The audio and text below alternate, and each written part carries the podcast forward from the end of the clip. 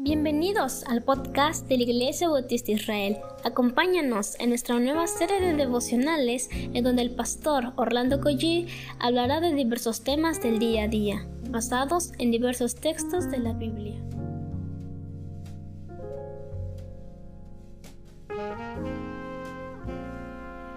Muy buenos días queridos hermanos, damos muchas gracias a Dios de nuevo porque nos permite ver el amanecer y nos permite estar acercándonos ya a este esperado fin de semana. ¿Qué les parece si comenzamos con una oración? Padre, te doy gracias por la bendición, Señor, de que podemos leer tu palabra, Señor. Te pedimos, Padre, por nuestro país que está con la pandemia, que tú tengas misericordia, Padre, que tú, por favor, en tu misericordia, que aplaques esta pandemia, no solamente en México, en el mundo, Padre, y especialmente en Yucatán, Padre. Te suplicamos que bajen los índices de contagio, Señor.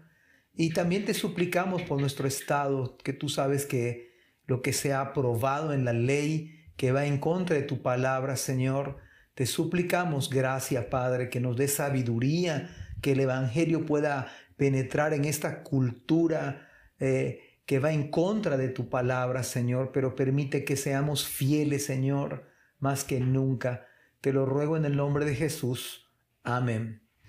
Mi nombre es el pastor Orlando Collí y de la Iglesia Bautista Dios Fuerte y de la Iglesia Israel. Bueno, estamos en el capítulo 12 del libro de Nehemías y, y yo le pedí al Señor, ¿verdad? Ustedes escucharon de cómo está la situación en el Estado, en el país, no solamente la pandemia, la situación moral y lo que Justamente ayer en la tarde se aprobó que se permita eh, los matrimonios en personas del mismo sexo. Pues nosotros respetamos, por supuesto, sus, sus ideologías, que, que, muy respetadas, aunque no las compartimos, por supuesto, disentimos, por supuesto.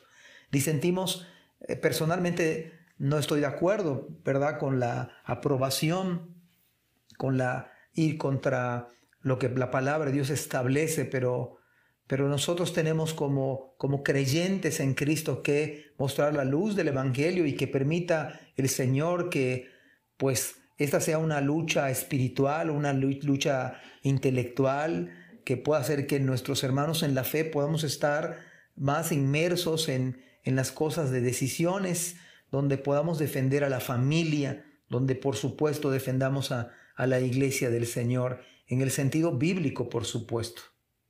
Bueno, dice la palabra del Señor en este capítulo número 12, versículo 31. Hice luego subir a los príncipes de Judá sobre el muro y puse dos coros grandes que fueran en procesión, el uno a la derecha sobre el muro hacia la puerta del muladar, e iba tras de ellos Osaías con la multitud de los príncipes de Judá, y Azarías, Esdras, Mesulam, Judá y Benjamín, Semaías y Jeremías. Y de los hijos de los sacerdotes iban con trompetas. Zacarías, hijo de Jonatán, hijo de Semaías, hijo de Matanaías, hijo de Micaías, hijo de Sacur, hijo de Asaf, y sus hermanos Semaías, Azarael, Mila, Milalai, Gilalai, Mai, Natanael, Judá y Anani con los instrumentos musicales de David, varón de Dios, y el escriba Esdras delante de ellos. Qué impresionante es que nos dejaron prácticamente el protocolo, cómo iban a llevar a cabo la adoración. Yo decía anoche en la reunión de oración, basado en la Confesión de Fe de Londres, en este tema que habla de, acerca de la adoración religiosa y el día de reposo. Y en ese tema del capítulo 21 de la Confesión de Fe, si mal no recuerdo, que habla de la adoración religiosa, eh, se está, está por escrito el hecho de que, sustentado por supuesto con la Biblia, y acá estos pasajes nos lo corroboran, que la adoración a Dios no es algo de invención humana, no es algo de ocurrencia personal, como en el caso de Caín, que le llevó al Señor algo del campo que el Señor nunca había pedido tal sacrificio.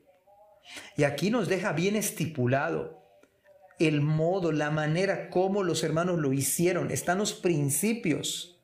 que tiene que ver con hermanos creyentes, que tiene que ver con la fiesta espiritual, la adoración, los coros grandes para alabar al Señor, aquella procesión que fue hacia la derecha sobre el muro. Qué impactante debió haber sido.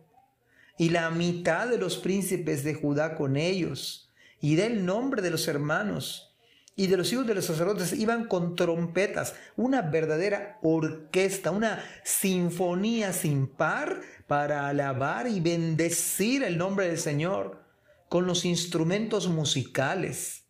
Por lo cual, usted y yo debemos ser los que animamos, llamamos, invitamos y prácticamente hacemos que otros hermanos puedan estar en nuestros próximos cultos, en nuestras próximas reuniones.